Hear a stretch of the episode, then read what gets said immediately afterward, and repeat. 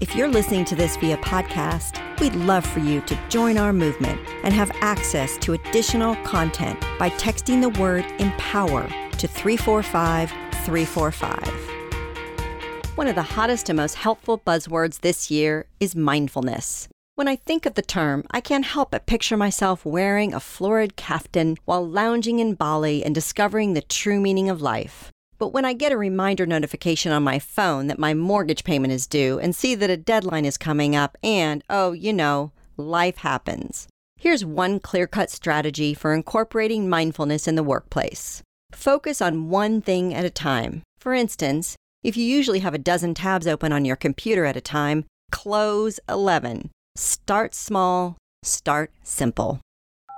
One way to incorporate mindfulness into your hectic day is to do something celebrities like Kobe Bryant, Kristen Bell, and Paul McCartney do meditate. Unlike learning how to dunk, act, or sing, learning how to meditate can happen in a mere five minutes. Not to mention that, according to the National Institutes of Health, you'll see benefits from meditation in less than a week, like improved memory and sleep quality.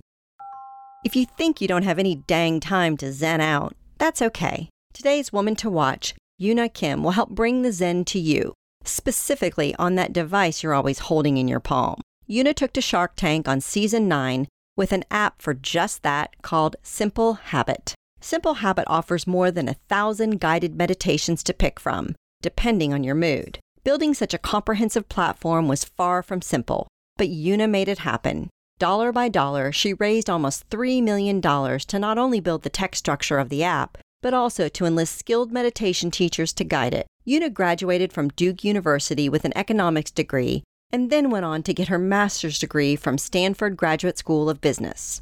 After graduating, Yuna had her hands full. She worked on Wall Street as an investment banker, which, if it's anything like the Wolf of Wall Street, it's the definition of stress. But she quickly got bored with her job, which is when she decided to quit and create a tech advertising hybrid app called Locket. Yuna roomed up with her co founders in a small apartment with a couple of bunk beds, and she experienced the highs and lows of getting a good idea off the ground. In hindsight, Yuna sees what she risked by choosing the murky startup world, like money, time, and even relationships. But the success of her first startup motivated her to start Simple Habit by showing her that getting funding early on is possible and that working late hours for a passion project is worth it. She credits her time at Duke for giving her the resources and networking opportunities she needed as an entrepreneur. She also used the tools of meditation to combat the stress that results in depending on the company's success for her well being and happiness. And it worked.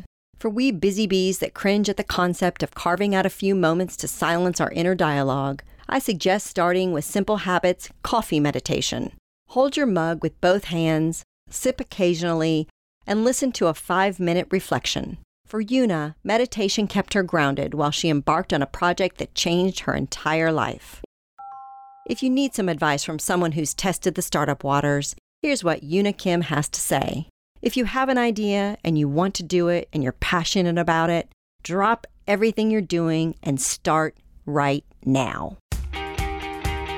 Looking for more inspiration, advice, and direction? Check out our new interview podcast, On the Spot Available now on any of your favorite streaming services, including iTunes, Spotify, Google Play, or Amazon Alexa. You can also find it on our newly renovated website, onthedotwoman.com. I go in depth with some of our most intriguing on the dot women to watch. We are focused on your success, so let us know what you think by chatting with us at On the Dot Woman on Twitter, Instagram, and Facebook. We'd love to hear your voice.